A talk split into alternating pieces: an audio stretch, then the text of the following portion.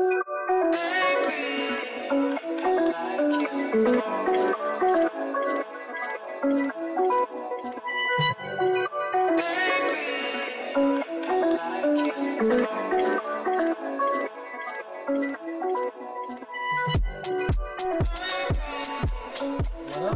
back, ladies and gentlemen. Welcome back, welcome back uh, to a new episode of Grown Up Gay with your boy Vaughn. And the one and only Yo Malik. So Malik, how have you been in the past week since the last episode? You know, have you been gobble gobble eating on some turkey? I've been gobble gobble gobble gobble gobble gobble gobble. It's the day after Thanksgiving. It's Black Friday, you guys, and I I don't feel stuffed, thank God, but I did have about three plates of of Thanksgiving. Damn. In in, in one. You did in that. One setting, in one setting. Uh, oh, you you you came you came prepared. you you came ready. I didn't eat, I didn't eat breakfast. I didn't do anything. I was ready to chow and get into that food. Everything was amazing. Thanksgiving was fabulous. I had, I had such a good time. Um, fellowshipping with my family and catching up. You know, all that good stuff. My family came in town from Savannah, so that was fabulous. And you know, the week, you know, leading up to Thanksgiving was just, you know, a normal traditional work week for me, working, grinding it out. Um, I auditioned at a new yoga studio, which I'm so grateful about, and they love me. So I start there actually Saturday. I'm teaching. Dope. At, Congratulations. Thank you, friends. So I'm teaching at four thirty on Saturdays at seven yoga in Kirkwood. So come on out this Saturday and work off that turkey. Work that turkey off. You need it. But um, that's dope. You know, so the week before, we talked about uh, on our last episode the, about Black women and our experiences mm-hmm. with them. So, and I, I talked about my status being H I V positive on that on that last episode. And so, I just wanted to thank everybody who's been reaching out to me and DMing me and, um, you know, almost like congratulating me. I really appreciate your support and, um. I appreciate how well it, it was received, you know, and it really yeah, was, and it was beautiful yeah, to see. Yeah, and, and, and I hope to talk about that more, not only in the show, but just more in life, you know, because it, it's really important, you guys, to um, have as many voices for things and representation as possible, mm-hmm. because that's how we really are able to see things from, from a different lens, when it's a little bit more familiar to us. So I'm going to continue to talk about it. It won't be the first time, and um, again, just thank you Thank you for, you know, receiving it so well and supporting me and sending me kind messages. I appreciate it. Absolutely. It was really beautiful to see. Even um, my best friend, she she called me and she was like, she was like texting me as she was listening to the episode at work. And it went from her being like, oh, to like the stuff that I was saying about her to like, oh my God, Malik. And she was like, I'm so proud of him. He's so brave for, you know, um, opening up and, and, and letting everyone know his status. And she was like so appalled by how um old girl oh, um, just raggedy yeah raggedy raggedy raggedy. that raggedy bitch yeah um but yeah, it's been really beautiful to see, and like you said, it's very important to have as many voices um as possible, you know, for that segment of the community, because people have still have such a uh ignorant uh you know, outlook on, on being positive, and to see someone that's healthy, that's active, that's, you know, living their best life in multiple ways, you know, I think it shows up to people that like, look, especially for the younger people. And, and that's a lot of what this podcast is for, um, for people that are starting to navigate the space or have already navigated the space. But for those that are starting to navigate the space, if you do happen to be positive, I think it's good to see that like there's, it's not just death. It's not, doesn't have to be a death sentence.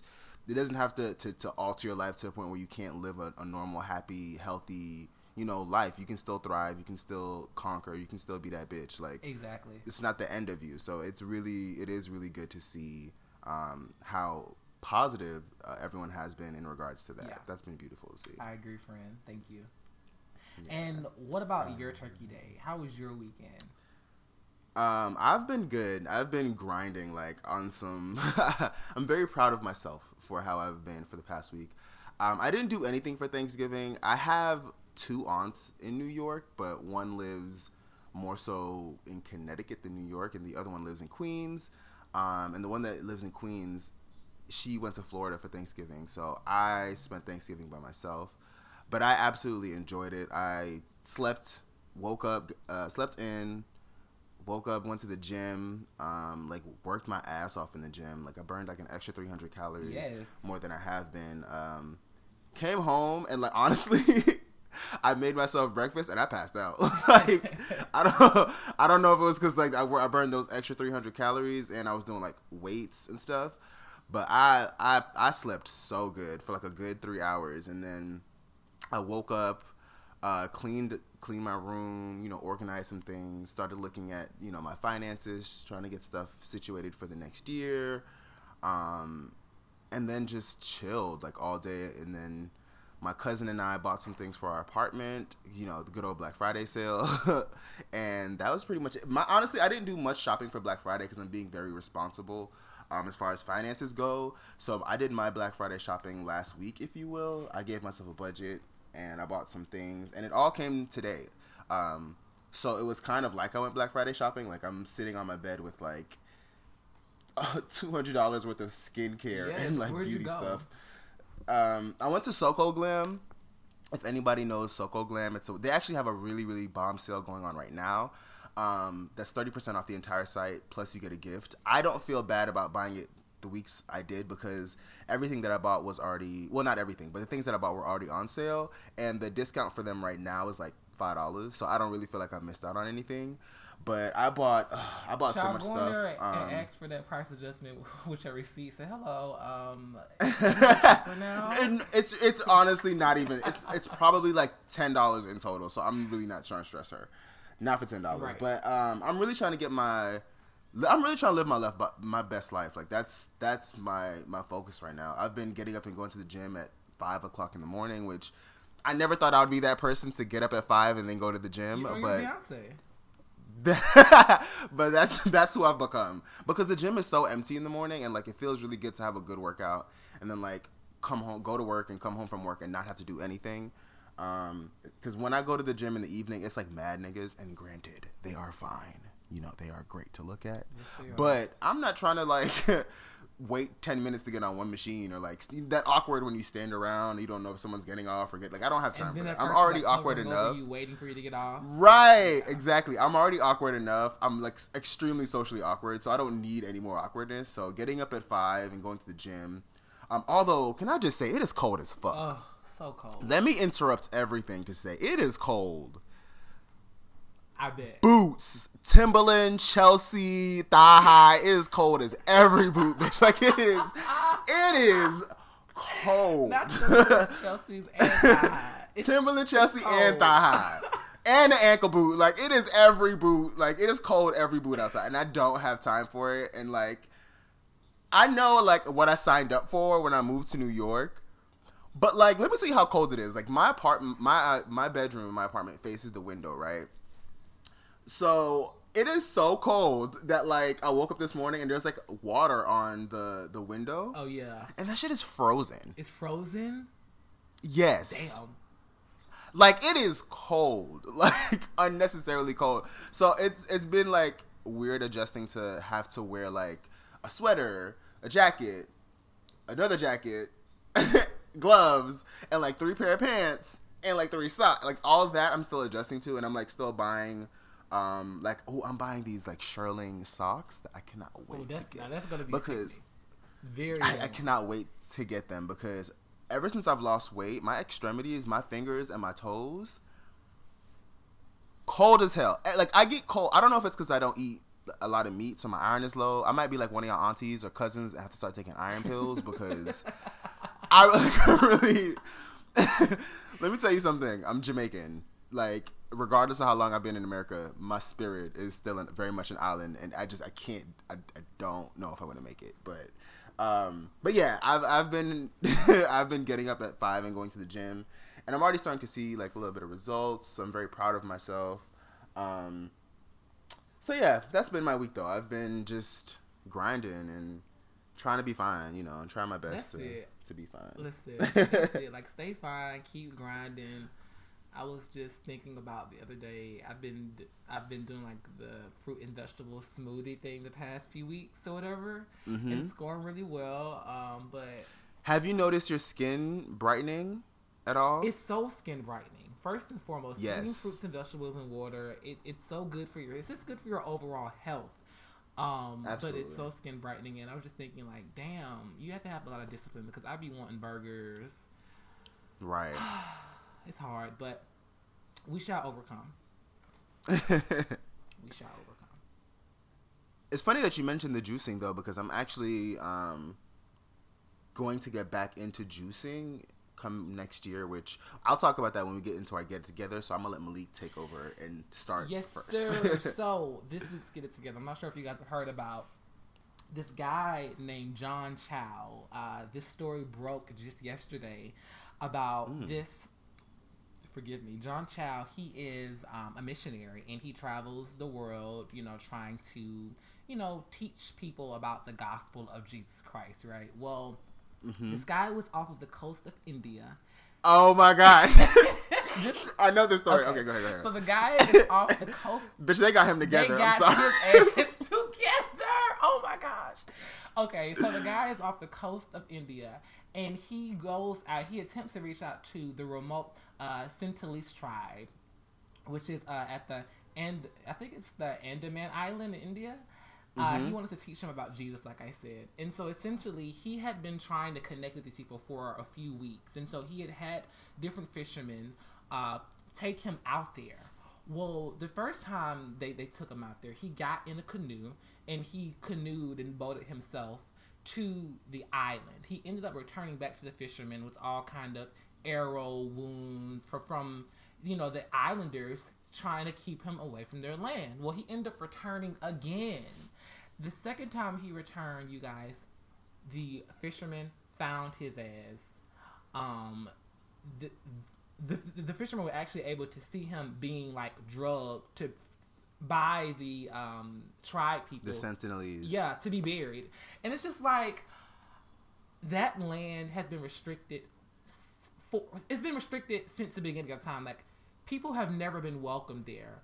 The country of India, they have laws protecting these people. Like, not only protecting them from us, but protecting us from them because their immune system is different. There, there are diseases that their body can't fight because they haven't been exposed. So the reason why people want to keep them away is it's it's for us and them. I think it's just so dumb that he would want to go over there knowing that it's illegal. And you guys, by the way, he's now dead.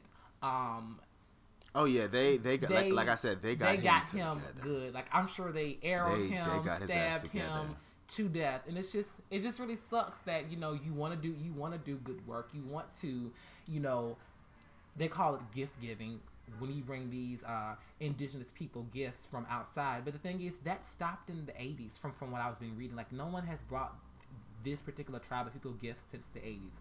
So it's like, the fact that you thought that you were going to go out there by your lonesome self on this deserted remote island and bring people gifts when you know you aren't supposed to be out there, get it together. Like, come on. I mean, heart. Listen, listen. He was feeling his Christopher Columbus beat. Yeah. And they said, not, was, not with my goddamn, yes. not with my goddamn people, bitch. They said, y'all could try that shit with the Native of the Americans, but not over here with the real Indians, bitch. We. I mean. And then I think the thing that I love about it is, like, they're they're Afro-Indian, like, they're black yes. people. Yeah. Regardless of it being in India, those are black people. And they weren't with that shit. They said, y'all might y'all, y'all might have got North America and Europe with that shit, but not over here. Yeah. We're not doing that over here. You can keep your Jesus Christ. we're, we're quite fine. I mean, keep all that missionary shit over there. Don't, don't break into our island. Um, right. You guys, rest in peace to John and his family. It's the holidays. I'm sure they were. I just, I'm sorry. I'm sure I th- I they think were it's... torn up knowing that their son is dead. But still. It's It's one of those things where it's like, yo. How entitled are you? You're gonna go save these. What what what are you saving them from? I guess from the pits of hell. That's just that white. No, like th- that's what I'm saying. That's that patriarchy uh-huh. shit. Like, you mind your business. Mind your business. Mind your business. All you had to do, Jon Snow or whoever, whatever your name is, Chow, I think, was, was drink your water and mind your business. And now you're dead, mm-hmm. all because you wanted to bother these people. Like.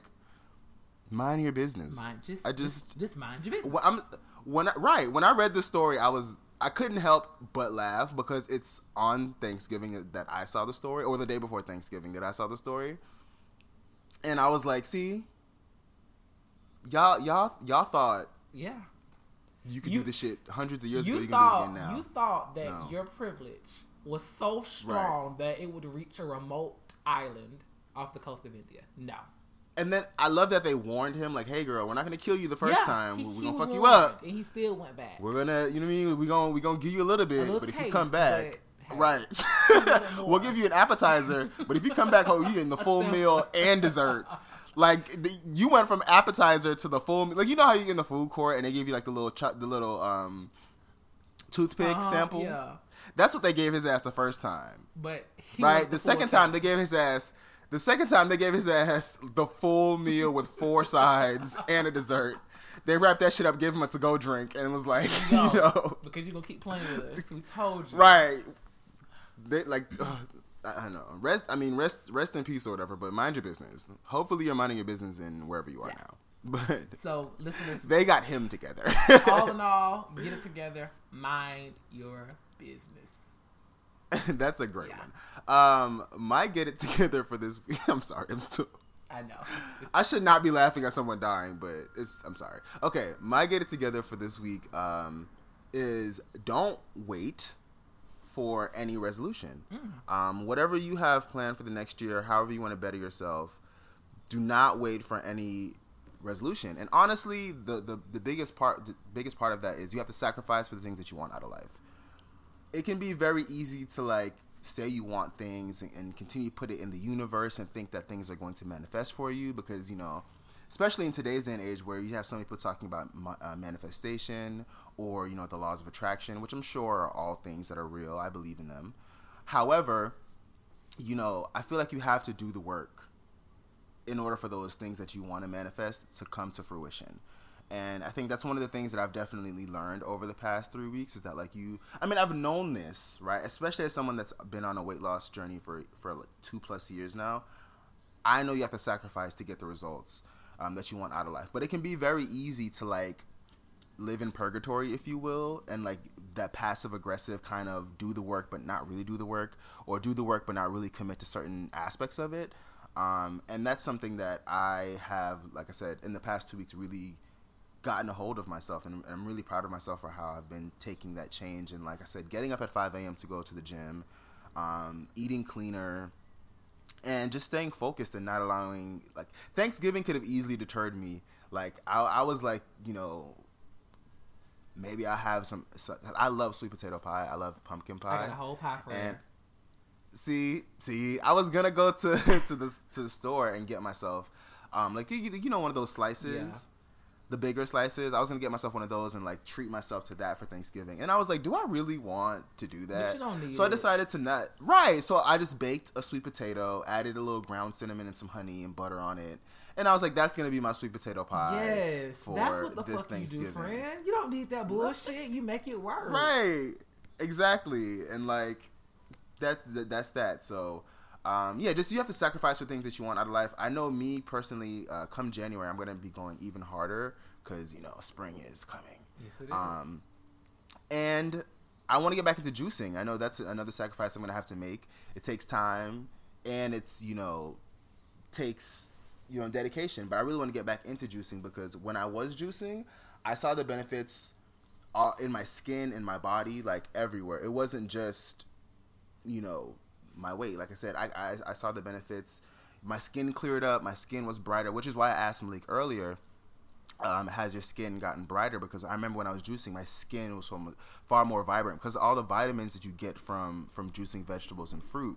Um, so I'm getting back into juicing come January, and I'm still on my four months of focus. So if anybody else out there is still on your four months of focus, if you need any advice, if you have any questions, if you need any help, any tips, you know, I'm not um, the baddest of the bitches when it comes to the, to this health shit, but I can help you if you need it. So that's my get it together for this week. You have to sacrifice for the things that you want out of life. Nothing is going to come without work. Absolutely. Yeah. Practice Absolutely. becomes firmly grounded, firmly grounded when rooted, uh, and practice without breaks with, in all earnestness. So... Absolutely. No breaks. Absolutely. Keep going. It'll happen for yeah. you. Absolutely. So, with that being said, we're going to take a slight break, and we'll be right back with y'all. Hey, y'all. Hope you're enjoying this week's episode thus far. If so, please be sure to follow us on our social media.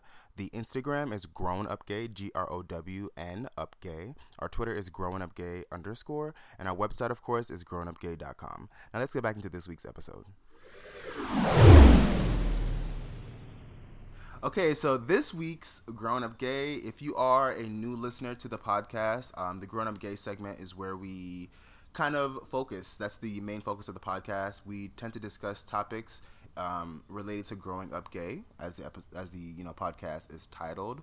Um, we discuss everything from like personal life things to fun topics. Um, this week, I wanted to do some something a little more fun. We've kind of had a few heavier topics for the past weeks. Um, so I want to discuss stan culture. Um, if you are a gay man of any age, then you stand for someone. Yes. Everyone, hell, straight niggas stand for athletes. Athletes. So like we all stand for somebody or something, right? Um, so I wanted to discuss discuss stan culture, um, see where it stemmed from. Um, some of the people that we stand for, et cetera, et cetera. Speaking of stan culture, really quickly, I want to shout out M N E K. Um, yes. He started following us on Instagram. Yes. Shout out to Malik, by the way, because Malik does an amazing, amazing, amazing, amazing, amazing job with our Instagram. If you aren't following us on Instagram, please make sure you follow the uh, podcast on Instagram. He's very active on Instagram. I promise I'm going to get better at the Twitter. I promise y'all, and I promise y'all will be seeing me on the Instagram at some point. Like, it's coming. I know I don't post anything on there now. You know what, Vaughn? But I think it's, it's coming. We're going to plan to do a whole Instagram takeover for you, and you'll just post all day. I, yes, I love that idea. Yeah, yeah. M N E K, I love that. I take it. Yeah, so shout out to M N E K because he's following us on Instagram, and he's, like, liking our stuff, and that's really dope because he's a queer, you know, millennial like we are, and he's very talented. So shout out to M N E K, and if you're listening, what's up, what's up?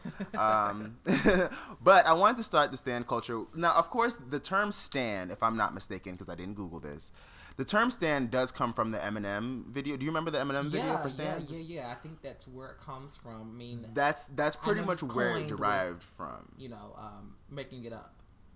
Right. So a, a stan is someone that's like a super fan of, of someone. Um, so I wanted to ask you, who was the first person that you ever like were a stan for? The first person I ever ever stand for was Beyonce. Oh, come on, you you've been committed from so the jump. So I've then. been committed to standing for Beyonce, you know, since the very beginning. I've never stand for anyone else but her. I've never come on, had loyalty. the desire to stand for anyone else but her. I've never had the need anything, and it. Like, when I first saw her... She fills you up. She fills you up. Yeah, like, yeah. So I just, I, I saw her and I just knew instantly that this is where I needed to be. you better sell, you better sell the Hive experience. Yeah. When's the That's first hilarious. Time you stand for your first artist? Um, the first person I ever was a stand for was, was none other than Britney Spears. Okay. Um, I remember when I moved to America, it was like nineteen ninety-nine. Um, ninety-eight or ninety-nine? I think it was ninety, ninety-eight, like the end of ninety-eight. Um, and I remember, like, seeing Britney for the first time and being like, whoa. Yeah. Who, what is going on over there? Like, I loved every, I knew everything about Britney Spears. My brother used to literally, like, him and his friends, whenever, like, they were hanging out, he would, like, bet money with them, like, ask him anything about Britney Spears, and I bet you he knows the answers. like, he, we used to, I'm, I'll never forget the day we walked around Publix. Shout out to Publix, because I miss Publix. Shout I miss out to Publix. Publix, your neighborhood, your neighborhood. So market. much grosser. Yeah. I miss Publix, but shout out to Publix. We were walking around Publix, and my brother and his friend were, were walking, and he was like, man, I bet you ten dollars my brother knows everything about Britney Spears. And, yeah. like, his friend was asking me questions, and I was just rattling off answers, like her height, her eye color, where she was born, the day she, like, I knew. How huh? tall is she? Oh, I don't know this anymore. I think she's like five foot five. I don't know any of this okay. anymore. I'm not a Britney Spears stan now, but um, that was the first person that I was a stan. I, I was obsessed with Britney Spears. I knew I had bought all the albums, like every album up until Blackout I bought. Um, I got to see her live. I like every Stan, like obsessed. That was your girl. I, like, like you loved her. That was that.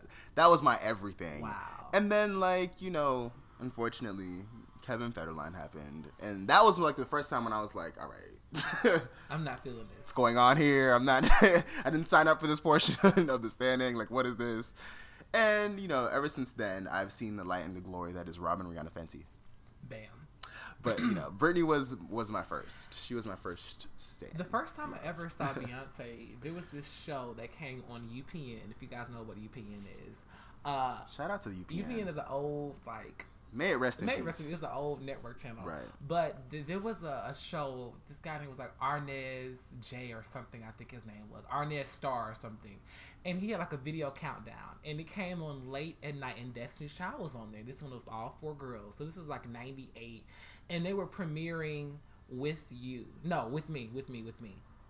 Um, and I was like, oh my gosh, who is this girl? Who is the girl in the front? With the little belly roll, like Beyonce had like a little bit of fat on her stomach, just a little bit hanging over her, her top, you know, over her, her bottoms. It was just cute. Like, I just knew then, like, wow, she is the girl. She is the one that I want to know. She's the girl in the picture. She's the girl in the picture. She's the girl in the picture. Uh, that's, that's dope. So I, I, I want to ask you now, um, why, why for you is it that you stand for Beyonce? Like, what about Beyonce makes you... You know, Stan. we Beyonce really reminds me of myself, honestly, because of the fact that when I think about her career, I see someone who started at a very young age trying to... Mm-hmm. She was radical in her approach. Well, her father was radical in, in his approach of really trying to put her out there, um, give her all of the resources and curriculum she needed to be the best. And once she got it, she it's just something just in her mind just... all came together, and she was really able to cultivate herself past what others had given her. And, and, and I think what I respect most about Beyonce is that she is so calculating and so intellectual, and so she does her research, she does her homework, and she's able to really look at the current standings of the industry and, like, you know, this is what I'm going to do. And I feel like right. how I approach business is the same way. Like, I look I look at what's happening in the marketplace. I say, okay, you know what? This is what I need to do. This is what I want to do. And this is how I'm going to make it happen. And this is how I'm going to innovate whatever I'm doing. And that's why I stand for her, because I feel like every time Beyonce comes out, she's thinking, how can I innovate? How can I do something that may already be happening, but how can I put my Beyonce legendary spin on it and make it and make everybody forget about everybody else who's done it except me? And that's why I stand for Beyonce, because she just... she cultivates every cell in her body for it to be the best. Whether whether whether it's, you know, her voice that has con- con- con- consistently grown with her art, with her dancing, with everything. Like, everything about her continues to grow and develop. So that's why I just stand for her, because I feel like we're the same in that way of really trying to better ourselves every era. Aww. Yeah. That was that was a great. Great response. Yeah. um, so I have to say, for me, the thing that draws me to uh, Rihanna, because that's who I quote unquote stand for. Um, for me, it was the first time that I ever kind of felt like I saw myself. Um, granted, I'm not a light-skinned, you know, woman from Barbados, but it was the first time I ever kind of saw myself in the music industry, because she was young, she was Caribbean, and she felt like family. That's really what it was. She felt like family. Um, and getting to know her personally um, over the past, what is it now, thirteen years that she's been around. Five, right? I've, yeah. I've just continued to, to – she just continues to feel more and more like family. And I see a lot of myself in her as well. Um, like, even, you know, the good and the bad. And I always say, like, she lives the kind of life that, like, if I was carefree, that I would, I would have, like, a lot of the things that she did when she was younger. She's just always been bold. She's always been brazen. She's always been herself. And as someone that kind of struggles with all of that, like, because I, uh, like, being that person tends to draw attention to you, even if you don't want it. Yeah. And because you're I, out there, and most people aren't out there in that way. Exactly. She's brave enough to, to be herself. And I'll be perfectly honest. I don't like attention. Like, pl- don't focus on me. Do not. I don't like when people look at me. I really don't like attention. So for me, it's uh, always been easier to kind of like blend in and like, you know, not ruffle any feathers and just kind of play the middle. Um, so seeing her like say, nah, fuck all that. I'm gonna, I'm gonna say how I feel. I'm gonna do what I feel, whether you like it or not. Even at times when it's pissed me off, I've always respected it because she, she does her. Um, and I love how hardworking she is. I love how she's made a lane for herself when everyone counted her out in the industry, yeah. when everyone said she wasn't good enough. She she did everything that she had to do to be, you know, the woman that she is now. And I respect it tremendously, tremendously, tremendously. And she's funny. And she's like the prettiest person I've ever seen in my entire life. And she's hardworking. And she has an amazing tone. And she has... Pro- in my personal opinion, the best ear for music in the entire industry.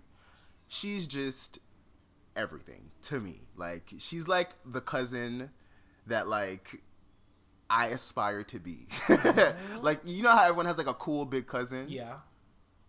She's like that for me. Like, my cool big cousin that, like, family. You know what I mean? So that's... I definitely that's, see that's that familiarity within her. Like, she does have that down home, around the way girl kind of aesthetic, and right. I definitely see it. I, I think her and Beyonce, they both have that real, especially Beyonce now more now that she's like being a lot more open and and, and vulnerable, but I mean it's warmth. It's warmth. But I really feel like if you if yeah. you if you study Beyonce, she's always been this way. Like, she's always been that around the way Houston girl. Like, Beyonce In, in you know, in two thousand one, in Destiny's Child, when Michelle joined the group, was you know was, was talking about you know how ghetto she was, and you know yeah. Third Ward, and like I mean it, it's just I just feel like if, if there you, if you, I'll if you I'll say this there was always been there was a where Beyonce was showing herself.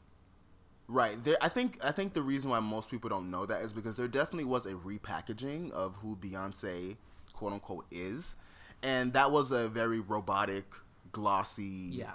um, cold, almost transactional person. We didn't really see the the yeah the the, down the, the warm down home yeah. regular girl that you know watches Real Housewives of Atlanta, that does all these things that everyone else does. We didn't see that until, and I'm gonna say it, I credit that to Rihanna.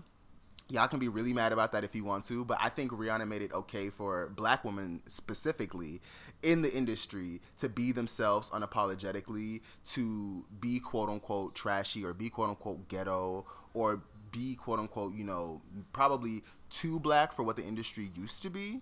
Um, and I think she made that okay, and I think she, she made a lot of people... It's the I don't give a fuck, yeah. right? That's what it is. Yeah. It's the It's the don't give a fuck attitude, right? And I think Rihanna really made that okay for a pop star, like a major, major pop star, to be that way, because it was that was never the case before. Whitney Houston, for the longest while, um, was not herself. Yeah. She was this put together, and, and we saw when B and Bobby Brown came out, everyone was like, what the hell? Like, who is this woman? But that was always Whitney. We just never saw it because she had that Clive Davis, you know, packaged image, and I think Beyonce had the same thing. And Rihanna had the same thing, too, prior to, to Rated R. Um... where she was, she people didn't really know her. And when she got on Twitter and she was reading people and she was funny and she was intelligent and she was all these different things, she was quick, people were kind of like, whoa, like, I didn't know all that was behind, you know, the Punda Replay girl. Exactly. You know, the, the, you know, Umbrella girl. Like, people didn't realize all that was there. Um, I think much like Beyonce, same thing with Rihanna. Like, if you paid attention, you saw some of it there. Like, if you watched some of her behind-the-scenes concert footage or her D V Ds or whatever, you would kind of get a glimpse of that. Yeah. But Rihanna made it okay for everyone to just not give a fuck and be themselves. And I think B benefited from that greatly because, you know, she repackaged herself. She showed us, you know, all of her, her truth from the, from the, you know, the regular girl that, you know, eating Cheetos and, like, watching T V to, like, still be a, a glamorous pop star. So um, I definitely agree. I definitely think that Rihanna yeah. made it okay and said, hey, this girl is the is the digital queen, and not only is she not only is she the digital queen, but she's also like like you said, just real as fuck. And I definitely think Beyonce was able to kind of get in that lane with her and take advantage of the the tone that had been set about black women. I agree for sure. Right. Right. And I think for me, especially being Caribbean, I it can be hard to, to relate to blackness in the American form. Um, like, even for Thanksgiving, when everyone talks about Thanksgiving, they always talk about, like, collard greens and, like, all these things. And I'm just like, that's great, but that's not my Thanksgiving. So for, for Rihanna, like, that's why I say for me, she feels like family. Like, even stuff like her going to, you know, um, Kaduna or Carnival in Barbados, seeing stuff like that for me was really dope. And, like, everyone, there was, like, this crazy back backlash in regards to it, and people were calling her, like, all these names, and she's a hoe, and why is she dressed like that, and why is she dancing in the middle of the road? And, like, navigating that frustration for me was, was it was frustrating, but it was good because it was like, that's that's us. And, and you don't, I don't get to see much of us. And when I say us, I mean Caribbean people. Like, even hearing her talk in interviews and you hear her accent come out, like, all that stuff for me is is is what I connect to because, like I said, it feels like family. And we don't get to often see that when it comes to blackness. Um, as a as a non-American black person, it's rare that we get to see, like, Caribbean blackness outside of, like, some trivialized Bob Marley song or performance where someone is, where it has, you know, quote-unquote dreads. Those, you know, fake dreads, and they they have the the weird Jamaican accent that isn't Jamaican. It's not patois at all. Like, it, we get to see so much of that. So when you get to see some authentic, for me, when I get to see, like, authentic, you know, island culture and island behavior, it just it makes my heart smile. It makes my heart smile. You get excited. Um, absolutely, absolutely. So the whole being a stan thing now, I think being a stan has changed. I remember, like, the early early days of being a stan, like an internet stan, like the YouTube comment, not even Twitter. I'm talking like the YouTube comment days. Like going in, like roasting. Right. The chat room yes, days yes. When, when you literally, like, got off the bus from school and was like, okay, who am I reading today? Like, like that was... I remember M T V had a chat room. It was, it was an M T V message board. And mm-hmm. I would get off of school, go to that message board. And I remember that this is when it got really hot. This is when D- Dreamgirls came out.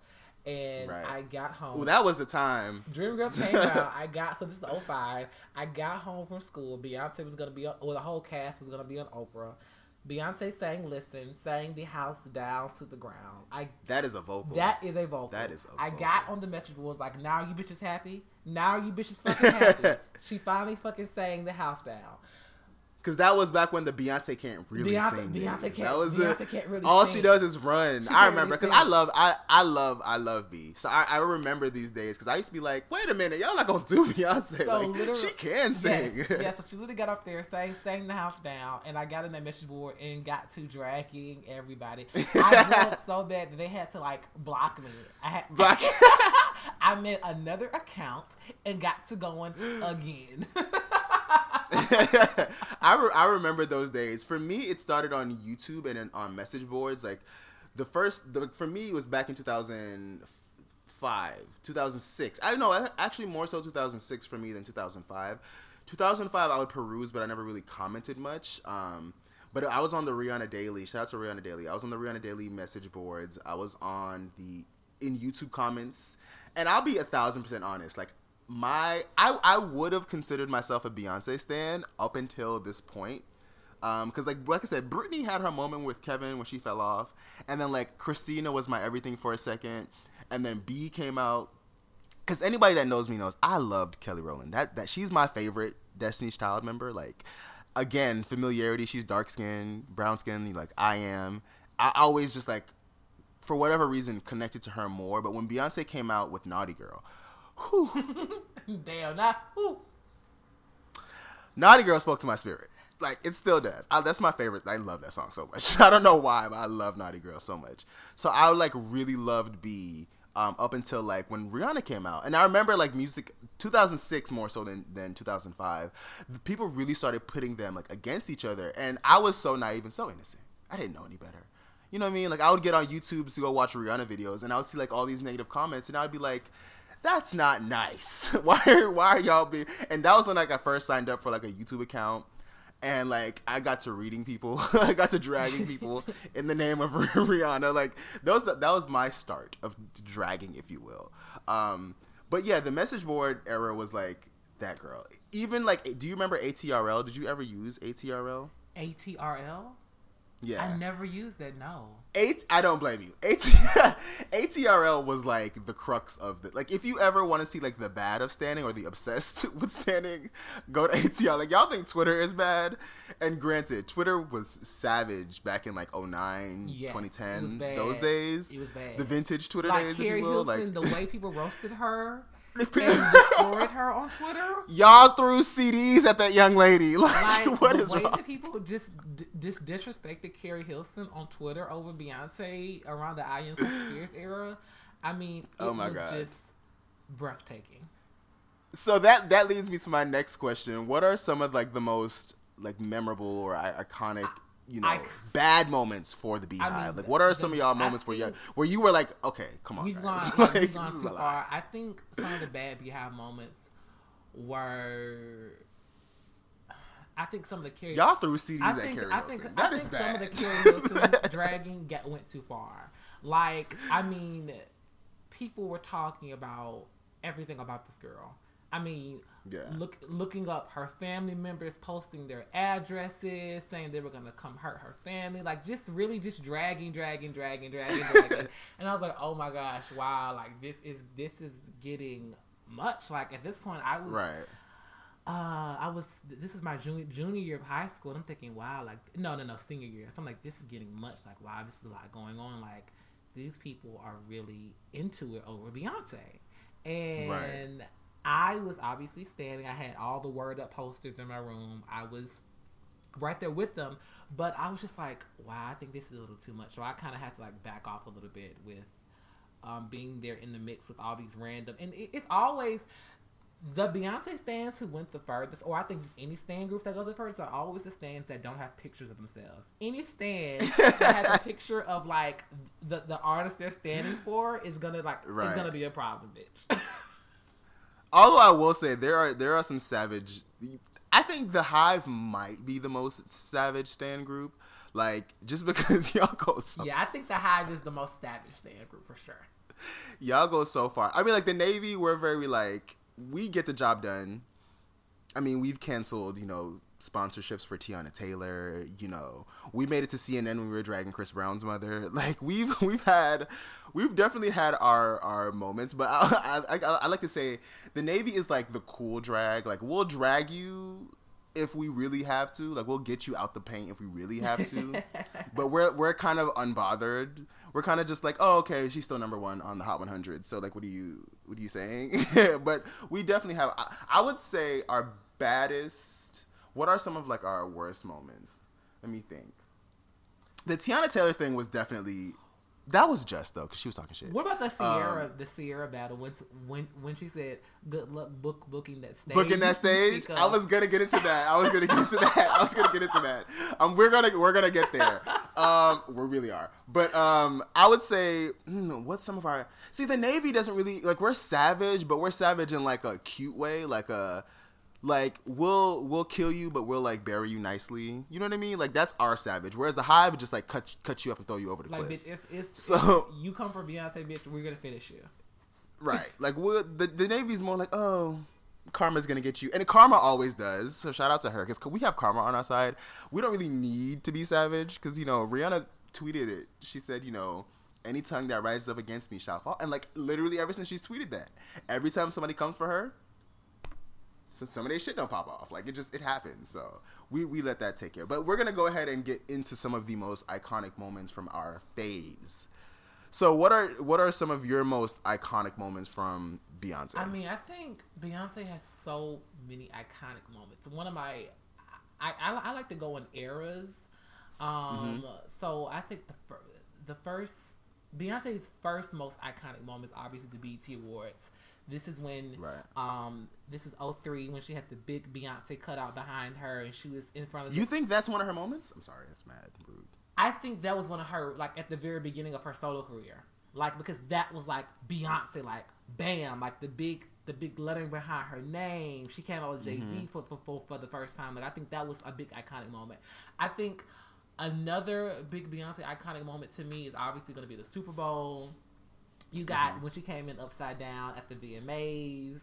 You got when she fucking did the Billboard performance with the big L E D screen behind her, and she was like doing the movement with Run the World when they gave her the Billboard Millennium Award. Oh, yeah. I mean, she did the hell out of that PowerPoint. She did the hell out of that PowerPoint. That. Bitch, that PowerPoint was so sickening. Um, and so I, th- those are the ones that are coming to me right now. Um, uh, I oh, have to say, course, from I think her most her most iconic performance to date is Coachella. I have to say, for me, Beyonce. When I think my first like, okay, this is iconic moment for Beyonce was without a doubt Deja Vu at the B E T Awards two thousand six. Oh yeah. Listen. Listen, yeah. she, listen, when she came through in that little silver two-piece. And that body. And that big curly hair and that, but she was all slimped from um, she was cut, Dreamgirls. She was cut up. Her stomach was cut I, up. That, that was, that for me was the first time where I was like, oh, okay, this bitch ain't playing. Like, everything else before them was dope. That was cute. But it was like, eh, you know, any, any pretty much anyone could have done that. Like, it was dope, but like, you know, A. Marie could have. Could have, you know, did that. But, like, for me... I don't think... I think... Well, I think that, that performance at the B E T Awards, it was, she was out there by herself, and we had never seen her yeah. like that before. She was by herself, and she was just belting that song out. Her energy was so high. The hair was so big. Have you watched her, Have you watched that performance recently? I haven't. I haven't watched that performance in a while. Which, are you talking about two thousand six? I'm talking about two thousand six B E T Awards. Yeah. When she, op- yeah, that, when she opened the, the show. Ugh. Yeah, that was, that for me was her first, like, okay, this is really iconic. Like, this is, this is one of your moments. That's my first one for, for Beyonce, I think. Um, for Fenty, oh my God. Ugh. Let me try and think, like, my first, now, Umbrella, without a doubt. Without a doubt. The Good Girl Gone Bad album, without a That's, doubt. That I um, think that definitely cemented her. Like, that, yeah. that was like, okay. Because especially as someone, like I said, that, that has... loved her since the beginning. There was so much talk about like, oh, she's a one-hit wonder. Oh, okay, she got one number one single, but like, she's, you know, she's she's a two-hit wonder. She's not gonna be around that long. She's just another one of those girls. And then like, even I remember when um, Umbrella first came out, so many people were doubting it. So many websites were like, eh, we don't know. Like, her hair is cute or whatever, but we don't know. And then like within weeks, it was like, this girl isn't going anywhere, and the song is number one for like ten weeks. Umbrella, without a doubt, is is one of those moments for me. Um, there's so many. Oh, my God. I'm trying to think. Her first Grammy Award, like, when? Because, uh, once again, that was, like, cementing, the like, like, further cementing the fact that she wasn't going anywhere. Um, but I think for me, my, probably my favorite, I'm trying to think of my favorite moment. My favorite Rihanna oh my performance uh, is probably when she did the Vanguard. Yes. Oh, no, she fucked that up. She sounded great when she did the, the, the Vanguard Award. Um, oh, my God. I'm trying to think. I'm trying to think. Oh, my God. The A M As where she did uh, What's My Name. Oh, that was like, wow. That was good. That was good. That was good. That was like good. That was really good. Um, but I don't know. Fenty has so many, like, she's done so much that it's hard to really wrap my head around, like, what could be a possible. Now, when Loud was nominated for Album of the Year, that was also uh, the Loud era in general was really that girl. Like, as far as like perform like success wise, that era was very, very, very, very, very successful. Like, I remember her breaking all these records in the U K, and like, was who just that it was like on Loud. No, that was that wasn't on anything. Oh. That was for the Doritos. Shout out to you for Who's That Chick. I mean, I mean, I know, but what the, era? I mean, I know Doritos. That was it was in between. It was in between Loud and Rated R. Okay. Like, right before she went into Loud, okay. She did, for those that don't know, she has a song called Who's That Chick, which is it was for a Doritos commercial. Um, she did it with David Guetta, and they'd have, like, three, two or three videos for it, but it was a blip. Um, but, yeah, she, I don't know, Rihanna has so many, like, even the release of Anti and, like, all the... The, the the the sloppiness of the beginning of it, and then, like, how that era came out to be so defining and so important and so monumental. And, like, just, oh, there's so much. I think that the, the craziest thing for me when it comes to Rihanna is I think she's still so young that we have so much more to get from her and so many more um, defining career moments to get from her. So it's, like, it's crazy that she's already done as much as she has and still has room to do so much more. Like, it's it's, it's dope. I um, agree. I but agree. Now let's let's get into some of their personal moments. Now, this is where I'm gonna have a little fun because thanks to, thanks to Rihanna being on Twitter, we've had some very, very, very dope moments, some funny moments, some shady moments, um, some beautiful moments. Yes. So, uh, do you want to start with some of your personal, some of my like, non-career Beyonce moments. favorite Beyonce uh, moments? I remember she she did an interview with Angie Martinez. This is, I think this was the B-Day era, potentially. Um, mm-hmm. Jermaine Dupri had kind of came out and made some comments. Yeah, yeah, it was B-Day because because Janet also had twenty Y O at the same time. So, Jermaine Dupri came out and it pretty much was just saying that Just saying that, just saying that, you know, Beyonce didn't have anything on Janet, right? And right. Uh, Angie Martinez was asking Beyonce, you know, so Jan, I mean not Janet, Jermaine came out and said this about you in response to Janet. What, what are your thoughts? And Beyonce says, "God bless you, Jermaine Dupri." Like, I just, I just love the fact that obviously that's an old Southern. It's an old Southern. Like, obviously Beyonce doesn't have Twitter. She doesn't say much on Instagram, but it's like, back when she did interviews, she would do, like, the funniest shit. Like, I remember someone was asking her, um, would you do a, um, a, a, a duet with J-Lo? And Beyonce said, "Me and who?" I remember that. You know? I remember that. It's just that. like, it, I, I just love the fact that, like, when she would do interviews, she would just be so funny and quirky and just quick with it, like, and she literally was confused, like, "Me and who? J-Lo, bitch?" No. Like, just just real, like, classic old school Mariah Carey, kind of Whitney Houston with her comebacks and reads. Like, I I appreciate that about her. Like, Beyonce's not a, um, like I said, she's not on social media, so we don't have, like, a lot of the more social commentary from her that we see from a lot of the other great artists. But those are the moments that I really appreciate when she was just like, what? uh, one of my favorite Beyonce moments, I think personal, um, was without a doubt when she announced that she was pregnant with um, Blue. Yeah. At the, the M T V Awards. That was really, really, really dope because it, it was, I think it was kind of like significant in our culture across the board because we had watched her and Jay for so long date. And then, like, I remember when they got married and, like, it was like real hush. Do you remember that on Twitter? It was like real hush hush, and we were like stalking the they they were stalking like the florist yeah, and the all florist, these people the that were like were mm-hmm. yeah. I remember that. And then, like, seeing them be married, and then people were always asking, like, when are you gonna get pregnant? When are you gonna get pregnant? When are you gonna get pregnant? And she later revealed, of course, that she had issues, you know, with miscarrying. Mm-hmm. Um, so when she did get pregnant, and she like showed, and, and I I want to say that, like, I called it like way in advance. I was telling people from, like, Run the World performances that, yeah, she's pregnant. Yes. I don't know I how knew, y'all don't I you knew can Beyonce hear it. Was pregnant when the four era started. Yeah, I was like, oh yeah, you can you can hear it. You can tell, like, the way can, she's moving her body, the way she's it. dressing. Right. Like, her hand is always on her stomach, her nose is running, like, she's like, she doesn't have a cold. Like, you, you can tell that that she was pregnant. Um so that was definitely one of my favorite uh, Beyonce moments. Um I'm trying to think of another favorite Beyonce moment personally. Oh, her um Her, um, the, the documentary that goes along with um, Beyonce, self-titled. Yeah. Mm-hmm. That's a really, really, really good documentary. A really, really good documentary. I love when um, she's I really like, I can that. feel God. He's in, he's, he's, I'm hot. I'm hot. He's within me right now. she's so, she's so Christian. She is so Christian. Um, she really is. Um, but now to Fenty. Oh my God. oh my God. So, yeah. Fenty being younger than Beyonce and on social media has been such a blessing. Now, me, I have a lot of personal favorite moments with, with Rihanna that aren't, like, shared, just because we have, I have been blessed with, you know, meeting her, the ability to be in her presence multiple times, and, like, having to, you know, having spoken with her, like, in D Ms and on Instagram, you know, D Ms and all that stuff.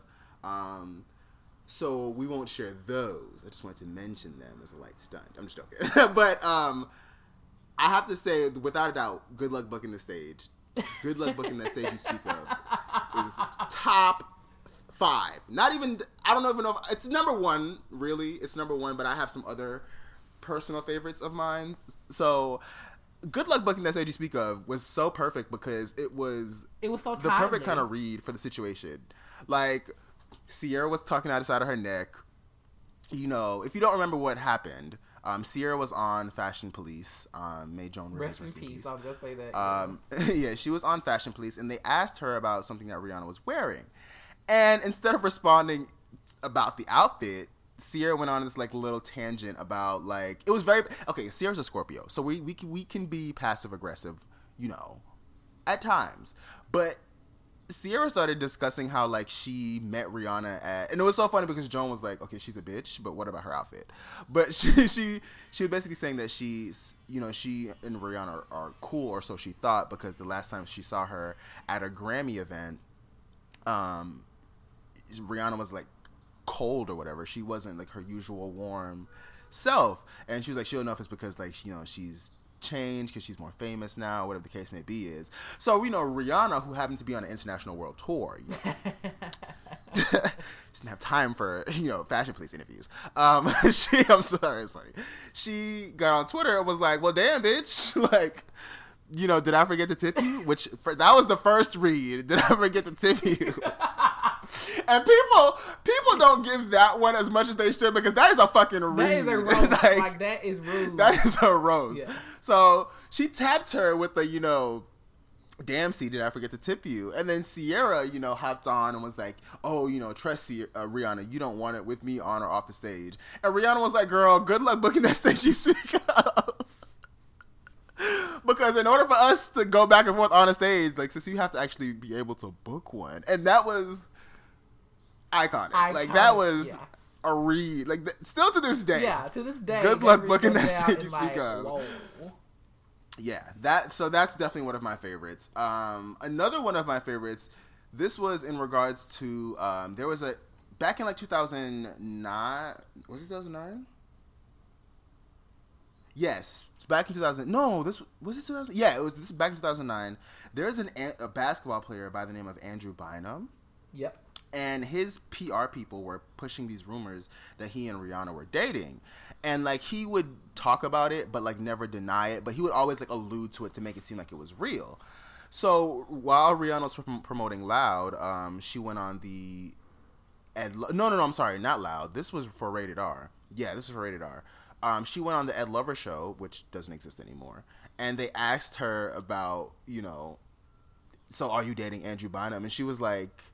Don't even disrespect me like that. She was like, the audacity of this nigga. And I died. Because, again, this is two thousand nine. Rihanna wasn't even on Twitter like that yet. So for her to, like, be like, the audacity. And still to this day, I tweet, like, the audacity of this nigga. To, like, even front that we're, like, dating. So that's another another favorite of mine. Oh, there's so many. Oh, my God. I'm going to be here all day. Um, I'm trying to think. I'm trying to think what else. There's, oh my God, there's just so many. Oh, there's so, oh, when um, her and, you know, Redacted had broken up for the last time, um, she had a show in Brooklyn that was on, like, his birthday. And a fan asked her, you know, I'm sorry, a Kriana, you know, rest in peace to all that shit. Fan asked her, you know, what did she have anything planned special for that day? Kind of like hinting towards, is she doing anything special for Redacted? And she was like, I got a show in Brooklyn. That's, that's pretty much all I have is a show in Brooklyn. Like, I'm not doing anything else special. That which if you're a, if you're a part of the Navy, like, you get the the inside with that. So that was another one of my favorite moments. But she just has Rihanna has so many. I'm trying to think. She does have a lot of moments. Like when she threw. Like, when she threw that money in uh, Stephen Hill's face at, at the B E T Awards backstage. At the B E T Awards? That shit was funny. That shit was funny. Uh, that shit was funny. Um, so, off of that, I want to discuss maybe, like, now the more serious part of all this is how, for you, has being a Beyonce stan changed your life? Well, first of all, I mean, I've grown up with this. It's somebody I've grown up with, literally. Uh, Beyonce is exactly ten years older than me. Well... ten years older in a month, minus, minus a month. so, she, so she's ten years older than me, and, and I've grown up with her. Like I've grown, I've grown up watching her talk about her life in ways that are authentic to her at her own pace, and something that mm-hmm. I've always like struggled with is, you know, when to share, how to share. And I just think that Beyonce does it in the most authentic way when it's her time. And so that's something that I've just kind of watched her do, is grow and, and step into things that she was fearful about doing, but she did it in the most like brave way. I, like her first movie she did, um, well, Fighting Temptations. Well, Car- Carmen was was the first film. Oh, bitch, Car- Carmen was. Her How first did I film. forget Carmen? Carmen. Carmen oh my, yes. oh my. How did I forget Carmen? Carmen, the hip opera. Yes, yes, yes. And then we had um, Goldmember, which was number one, might I add. A bo- huge, huge, bo- huge blockbuster.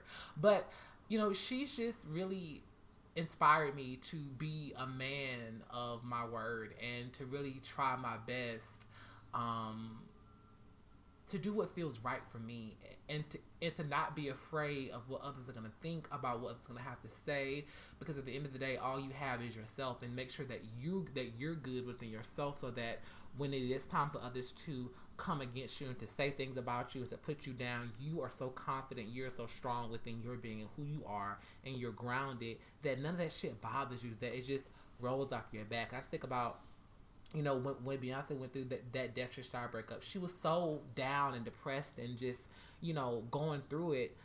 Um, I remember so all the stories that were coming out about her, you know, d- during that breakup, and just to see her come out on the other side, being this survivor, writing those songs, producing those songs, it just, it, she's really just inspired me of being being more tenacious and being more fearless with everything that I want to do in my life. And I just think that we come from similar backgrounds. You know, she grew up in a two-parent household. I did too. Her her her dad worked in corporate America. My mom worked in corporate America.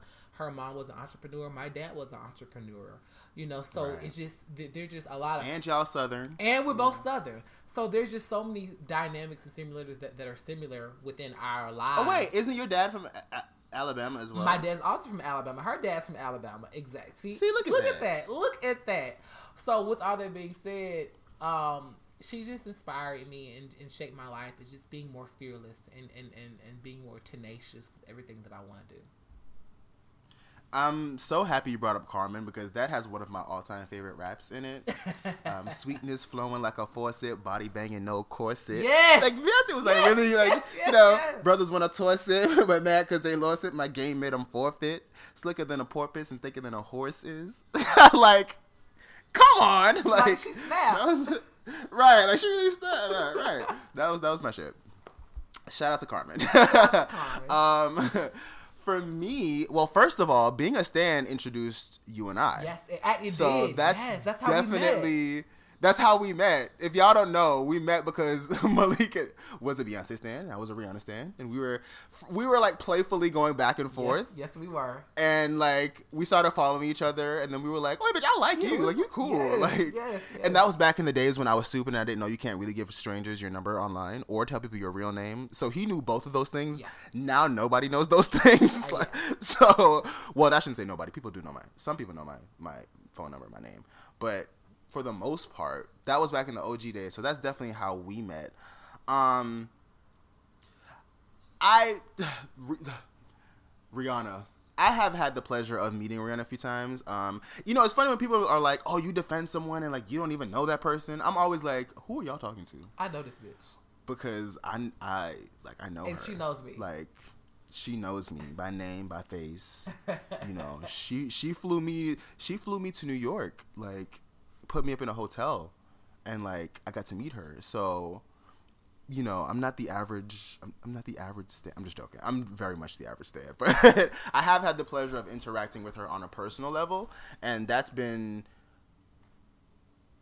for me. It's been really dope. Um, just because, like I said, I get to see her very human. Like even I remember when she was working on Anti. Um, She and I were going back and forth, and she was like, "So, you know, do you think I should work with this person? Um, like, what, you know, what kind of sound?" Like, she was really asking me for my like input on this album that she was making, and it was mind blowing to me because I'm like, I'm a regular ass nigga, like you don't be asking me no, like mad regular, like. So for the fact that she was asking me questions in regards to the music that she was making, it was insane. Yeah. Um, like, yeah, it's just I don't know, being able to like have. be as close with her as I am. And I don't talk about, I, I never screen cap our conversations. I don't do any of that kind of stuff because that's just weird to me. Like, it, it just is. Even, like, now, like, every time she hits me up via Instagram D M, I'm always like, do you realize that you are Rihanna? Like, you are Robin Fenty. And I know for her, she's she's a regular person. And I try my best to, to just act like she's a regular person. But I'm also on the inside like, this is you Rihanna. Are Rihanna. Like, do you even realize that you are, like, Rihanna? Like, and for anyone that's ever seen her in person, you know. She legitimately looks like a doll. Like, it's this, it's it's the weirdest thing. I'm always like, you're a real person. But, like, you are just so perfect. Like, how? Um, but... Outside of that, I've gotten to meet so many amazing people thanks to being a Rihanna fan. Like, I have been able to cultivate friendships. Um, I've been able to bring a lot of people together also. Like, I know a lot of people that are friends now who started out kind of knowing me and not knowing the other person. And, like, I've been able to be, like, a connector for a lot of those people. I remember one time on Twitter, I think it was Kenny. Shout out to Kenny. I think he, it was either Kenny or it was Daryl. He was like, you're like the Oprah of the Rihanna Navy. And I was like, you know what? That is a high compliment that I will take, because you just bring. He's like, you just bring people together, and I was like, you. I, yes, I will. Thank you. I will own that. Aww. But um, yeah, it's been it's been um, definitely been life changing for me to have been a Rihanna fan, because I've gotten to meet a lot of dope ass people. I've gotten to learn a lot from these people. Like outside of um, outside of the stan shit, I've gotten to like a lot of the the Rihanna fans that I started following were older gay men. men that were like five, you know, five to eight years older than I am. And like, it's been, I've learned a lot about myself through those, those men. Same thing with, with Beyonce. Some of them are Beyonce stans, and I've just been able to build relationships with them. And like, I've been able to navigate my own queerness through their, their experiences and things that they've shared online. Cause some of them are YouTubers. Um, some of them are podcasters. Shout out to X D. Um, some of them like just work in, in, in, in in media, and some of them just have regular ass jobs, but they they have cultivated, you know, personalities online. And like it's it's been dope to learn more about myself through those people.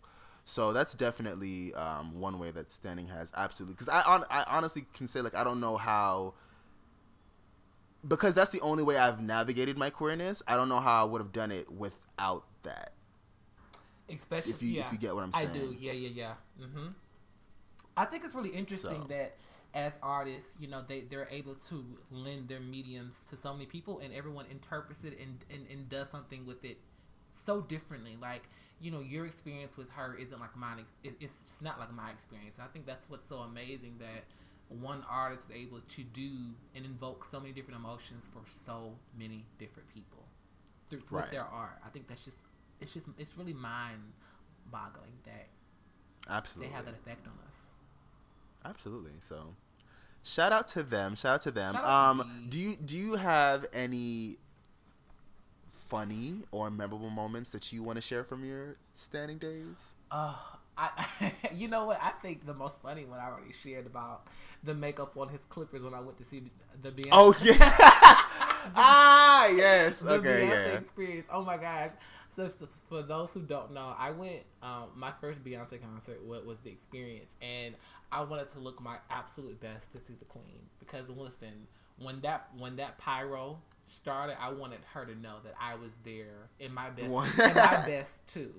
Um, so I went to the barber, and I and, and before I got to the barbershop, I had put a little CoverGirl foundation on, you know, Queen collection. Shout out to shout out shout out to Queen Latifah. You know, I put a little on my face just to make sure I was all even, looking good. And I got to the barbershop, and, and the nigga was like, "Bro, you want makeup?" And I was like, "Yeah, you know, I mean, I may be on T V later." Like, he was like, "Oh, okay, bro. Like, whatever. Like, your ass just wear makeup." um. That that's actually hilarious. If you guys please go back and listen to that that old episode. That whole episode was actually a key. Yeah. That whole episode is funny. It is. Um, I'm trying to think of. I have a horrible memory. This is what this episode is teaching me. I don't remember shit. Um, there is. I've had so many funny moments on Twitter, just in general, um, especially in regards to stan related shit. Like I've I literally have so many. Like, I don't even know where to start. Um, but what's one of my most memorable moments? Oh, I would have to say one of my most memorable moments was, shout out to Drew, Drew Chaos. He doesn't really tweet anymore. But, you know, shout out to him. He's probably never going to listen to this, but still shout out to him. I remember um, one time, one time, it was it was actually, this is through somebody else, actually. Rihanna was on Instagram, because she went from being on Twitter heavy to now being on Instagram heavy. And um, she was talking about, um, she was talking to someone in regards to, like, her fashion and what she's wearing. And she was like, well, you know, I got to come, you know, they were basically saying, like, oh, you know, you're so fly, da-da-da-da. And she's like, well, you know, and this was back in, like, two thousand thirteen maybe.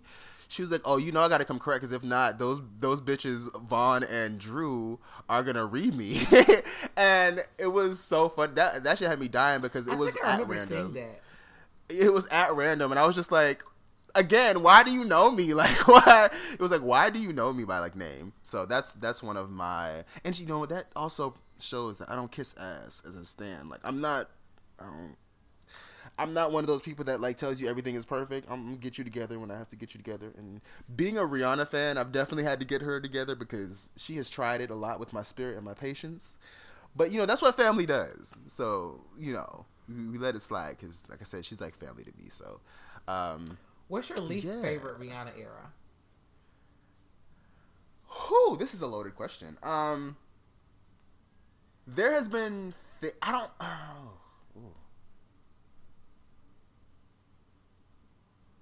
I don't probably. Oh, I don't know. I, don't, I really don't know. My least favorite album, I'll say, is surprisingly loud. I know for most people that's their favorite. I love Music of the Sun. Y'all can kiss my ass. Um, it's not a mixtape. People like to call Music of the Sun and A Girl Like Me mixtapes, but, like, they are great albums. You just have to have taste to know that. Um, but I mean, those, those see. Like- my, It's like contemporary R and B. Those albums, I feel like. I mean, yeah, it, it, that's the thing. It's it's it's a mixture. It's like R and B, reggae, and that's for me my favorite. Those are my, all my favorite genres of music yeah. put together. So, like, why wouldn't I love them? But my least favorite. Okay, there's things about certain eras that I absolutely, absolutely just hated. Um, the rollout for Anti. Absolutely hated the rollout for Anti. And for me, uh, I think the reason why I hated it is because, once again, Fenty and I are connected. And I just knew. I just knew she wasn't ready to give it to us when, when she was first trying to give it to us. Like, when when um, Four or Five Seconds came out and Bitch Better Have My Money. Granted, both songs slap. I bitch, especially Bitch Better Have My Money's my shit. But I could just tell she wasn't being confident in her decisions. And I could just, like, at that time, she was also, like, uh, dealing with Travis Scott in whatever way she was dealing with. I don't know what that was. That was a... I tried to black that out like it never happened. That was hard, very hard for me to watch. Um, the end of her Chris Brown relationship, like the final end of it, was really hard to watch because I was like, girl, you are making a fool out of you. Um, and that was really hard for me to watch, cause, especially because he was trash. Um, and like, you know, he was playing her and, you know, Karuchi against each other, and he lived for he lived for the attention. He lived for having, like, Rihanna on a pedestal and also, like, keeping Karuchi on the side. Like, he lived for having both options, and that was really hard for me to watch. But it was, you know, you know, she had to go through that. She had to grow. She was a young woman. She was, you know, learning that niggas are fuck niggas and you can't always save them. So, you know, that was really hard to watch. But it was also beautiful because I got to see her, like, grow out of that. So, you know, um, but that I hated that. Um... Ugh, I'm trying to think. The rated R era was my least, probably my least favorite on a personal level, just because um, there was a lot of defending her. Then, like, it was really hard being a Rihanna stan during that time because I felt like everyone hated her. Everyone wanted to see her fail. And it was like, I don't get this. Like, she went through all this this hardship, and, like, y'all aren't giving her any benefit of the doubt. Y'all aren't supporting her. Like, it was, it was, they were especially because, again, in that era. Right. And especially, again, being Caribbean, it was like, are y'all, like, and I always say this in regards to Rihanna, like, Rihanna is black, but she's not, like, black's black. Like, and when I say black's black, I mean African American black. Yeah, and, yeah, American black. and and and because of that, and, and navigating the space as a non-American black person in America, like you see, I see it all the time. I grew up with it. Like I remember, like even I had a biology teacher who like argued with me in front of everyone for like twenty minutes about me being African American, and I was like, no, I'm not. Especially at this time because I didn't, I wasn't even a citizen yet. Like I wasn't even a citizen at this time. This is two thousand eight. I don't think I was not a citizen yet. Um, so it was like, I'm not American in any kind of way. And she kept trying to tell me that I was African American. And I was like, no, I'm black, but of African descent, but I'm not American. Like I have, I'm Caribbean. If anything, I'm Afro-Caribbean or, you know, black Caribbean or whatever the case may be is, but like, I'm not, it's a different experience. And I, and I think the, the nuance of the black experience we're, we're still navigating, and we're starting to understand and give language to a lot of these things. But like back then it was, that shit didn't exist. And for me, I could always, I could always feel like black people kind of, black Americans, I should say, kind of disregarding her, her importance, um, and disregarding her,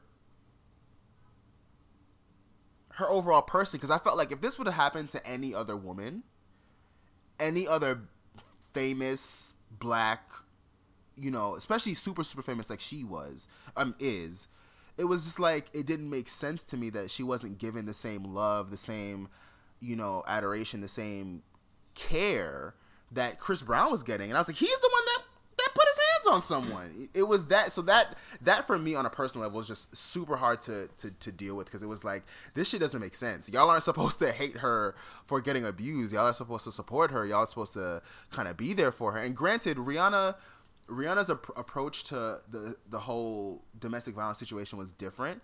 Um, because I think people were so used to seeing a woman play the victim. And I think that's all we've ever seen from women. And when I say play the victim, I don't mean fake it. I mean like be com- submit, be weak, submit and to, be like sad. Right. And she wasn't like that. Right. She was strong-willed through, through she the was strong. Process. Exactly, exactly. She kept her head up. She was fly as shit.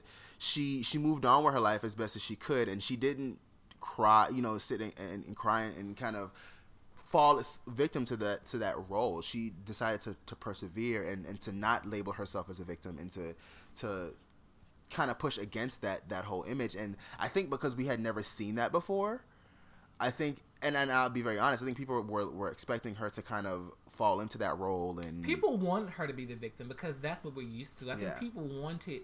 I think the fact that she wasn't that way, it, it confused everyone, and people didn't have the it language did. to be like, oh, she's strong. She's, right. you know, she's controlling her narrative. She's not allowing people exactly.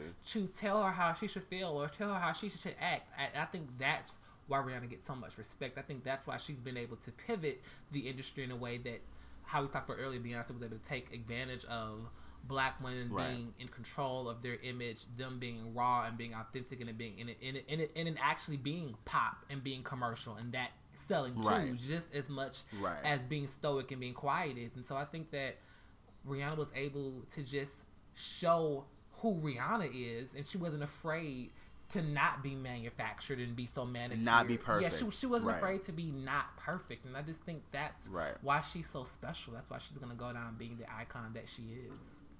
Absolutely, because when you're innovating, and the thing is, when you're innovating a new lane and a new space, especially culturally, you're bound to get backlash from it yeah. because people have never seen that before. They've never, they've never dealt with With that, what that looks like, you know what I mean? Like uh, on a everyday basis, it wasn't normal, and and because of that, she did face a lot of backlash. So that was hard to deal with. But that album visually is everything, which leads me into the next thing that I wanted to get into was some of our um, favorite albums from these people. People who are some of what are some of your favorite Beyonce albums? Favorite, Do your top three. Your top three. Top three Beyonce albums. Oh my gosh, I hate this question. Um... Number I know mine off Number bad. one, I'm gonna go with.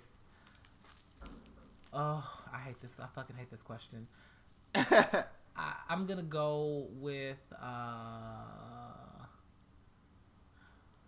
B-Day as number one. Mm-hmm.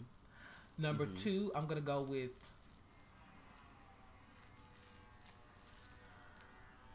Lemonade. Mm-hmm. And number three, I'm going to go with Dangerously in Love.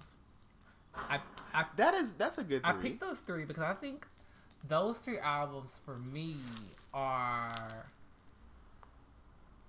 B-Day, just with the production and with the fearlessness, with how everything's... That's the Beyonce sound. That's the Beyonce sound. That was, that was when she innovated the Beyonce That's sound. When she innovated the Beyonce sound, with the heavy drums and with the grunts and the growling and with just how the production was so heavy and strong and, and, and this right. fearless and all the bangers. Like, that just cemented, to me, the Beyonce sound. Um, on Dangerously... In, I'm sorry, on, on, on Lemonade... I think I was really able, being being that I had I had finally had my heart broken at that point in my life. Like, I was able to really see the the levels and what it means to, to love someone and for them to mm. love you and for them to hurt you.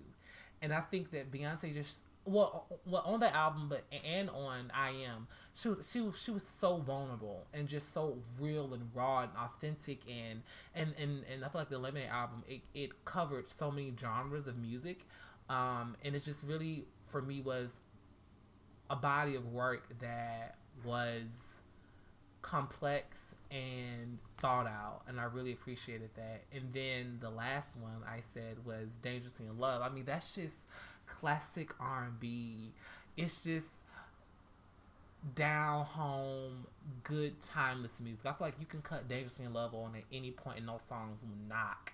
And um, just the soulfulness and the sultriness of that album for me, it it, it means a lot. There's so many great duets. Like, The Closer I Get to You with Luther Vandross, um, it's just one of my favorite songs of all time. And although some of the songs are a little dated, like Daddy. You can't play that anymore. So much Daddy! But those three albums collectively, I think, give you a good sense of who Beyonce the artist is. If you listen to those albums, that's like you'll, you'll be able to understand, like, her ear and her music and her genre and just, like, who she is. I, I feel like if you play those albums, you'll get a good taste of, Like, like, like, like, if you never heard anything else, that music, those selections will be able to be like, okay, she is that girl. Those are a good three. I think my top three are B-Day, Self-Titled, and Four. Okay. Um, I I actually love a lot of the R and B songs on Dangerously in Love, but I to me, that album doesn't do much for me, only because I feel like, again, I feel like kind of almost anyone could have made that album. Um, Be With You and Me, Myself, and I are top two, and Naughty Girl are top. That's top three for me. I, those are my, those are my, that's my shit. Um, I love all those songs. Be With You, Speechless, um, uh, Yes, even. This is all those yes songs. Yes, Speechless, yes. yes to you, I love all those, but I feel like that album could have been made by Ashanti or Amerie or. Uh, I don't agree, know. But okay. Any one of those girls, because it's just a general. I mean, they couldn't have done with the songs what Beyonce has done with them. So I, think but I feel that's like they could have point, made like, the what music. What she did with those songs, for right. me, I appreciate it in that way. Like right. no one could have done what Beyonce did with those songs in R and B at that time. Like no one could have made those songs sound the way they sounded then. I think they could have made them, but I don't think they would have delivered them like Beyonce's been able to deliver them over the years. Like, especially the way she's been able to reinvent Crazy in Love oh, yeah. um, a trillion times and still make it fresh and still make it good and make it iconic. Uh, the vocal that she gives for Be With You, not that many people can withstand, you know, all that upper chest voice. It's just a lot. Um, but I, I don't think that album is that. And Lemonade also is not that good of an album. Don't kill me. I know y'all want to like fight me through the, the the speakers right now, but like, it's just the visual carries that album in my personal opinion. But my top three are B-Day because I think that originates the Beyonce sound. I think that is Beyonce. It's sassy, it's funky, it's R and B, it's fresh, but it's cunt. Yeah, and and that's the Beyonce sound. Um, Self-Titled is number two for me because I feel like that. That made Beyonce the, that next level tier of, of superstar that not many people get to reach. It it made her... I, I always say this, and some people take it as a, a read when it comes to Beyonce, but I think Beyonce's best asset as an artist, outside of her, of course, her um her determination and her ambition and her work, her, you know, her drive. Out that aside, I think Beyonce's best um, attribute is the way that she's been able to adapt to what's going on in the the in in the the business, the culture, yeah, and in go. the business and in the sound. There, there, I feel like there's people that innovate sounds. There's people that innovate culture. There's people that make these lanes and these they curate these moments. And then I feel like there's artists that adapt to that really well and take it to the next level. And I think that's what Beyonce did with self-titled. I agree. She she had four, which was supposed to be like she was trying to return to this like authentic R and B. She's like, I'm not chasing these hits. I'm not doing da da da. She she had this four album that was supposed to be like this thing for her, and it wasn't. And I think she had to assess everything that was going on and kind of say, you know, whoa, why is this happening? Why, what didn't click as far as the culture, as far as the sound, as far as the community? What didn't work? And she she was able to do that, and she changed her sound, she changed her image, she adapted to what was going on, and then she mixed that with her her drive and her hard work and her, her striving. You know, she wants to be the best. Like, no question, Beyonce, her vocal is as good as it is because she wants it to be. Her performances are as good as they are because she wants them to be. She needs for them to yeah. be. Um, and I, I, I respect that, because if I was an artist, I would be the same way.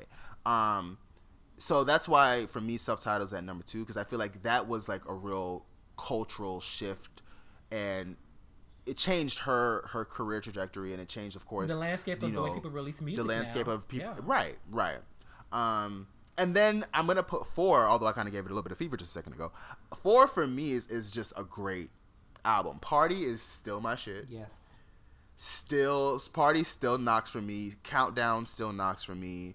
Um, it gave, she gave such a great vocal on that album. And, and for me, I feel like it's just, of her, the body of work, the bodies of work that she's released, it's not the most popular. It's not the most pop.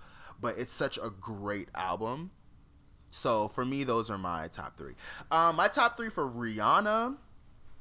Easy. This is easy for me to do. Anti is number one. Um, Rated R is number two. And Good Girl Gone Bad is number three. Um, now, I want to say, people give um, Talk That Talk a lot because it has, like, a few bad moments. But that album is a strong five. It's a strong... Is it five? Out of ten? Yeah. No, no, no. I mean, like, out of her eight. Oh, oh, oh, like okay, okay. A strong five. Um, no, because I tend to, like... I love Music of the Sun, and I love A Girl Like Me a lot. Like, I love... I could, li- I could listen to those albums now and get my life. So it's hard... That is hard for me to do, but... Yeah, I think Loud is my least favorite, surprisingly. I th- it's, it's a lot of uh, commercial Rihanna fans like to call them their favorite Rihanna album, but... It just, it doesn't feel like Rihanna. It, it it feels like she would, she needed to make an album. And she did. She needed to change her image. She needed to, to let people know that, hey, hey, hey, hey, hey, hey, I'm not this sad, you know, dark, counted out girl that you might have thought because you didn't really pay attention to Rated R. You just paid attention to the dark visuals. Um, so she was able to, like, turn it around. And that al- that album saw a massive success. Um, internationally and in the U S. Like I said, it was nominated for Album of the Year. She had hella number ones. Like, who's that girl? But sonically, when I'm thinking Rihanna, like, my top three are Anti, Rated R, and then Good Girl Gone Bad. Because Good Girl Good Girl Gone Bad is a classic.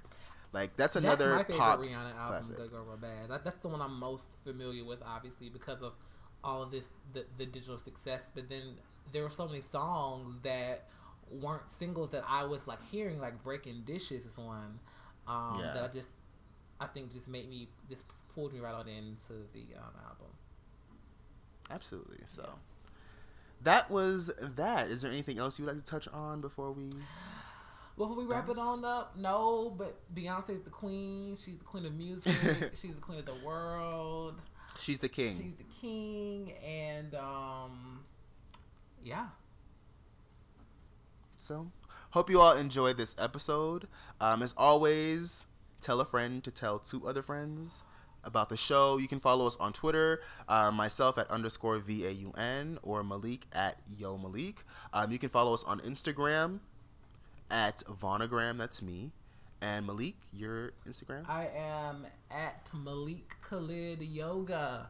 And you guys, be on the lookout for our profile series. We're still actively uploading different profiles. We're going to have another one next week with the uh, iconic Terry Theory will be profiled. So be on the lookout for that. If you have not uh, listened to the conversation with Wesley and I, it's on our website, uh, grown up gay dot com. Shout out to Wesley. Shout out to Wesley, mm-hmm. a good friend of ours. Uh, backslash Malik, and you can read his profile there and listen to the audio at the link. Uh, so, yeah. All right, guys. Peace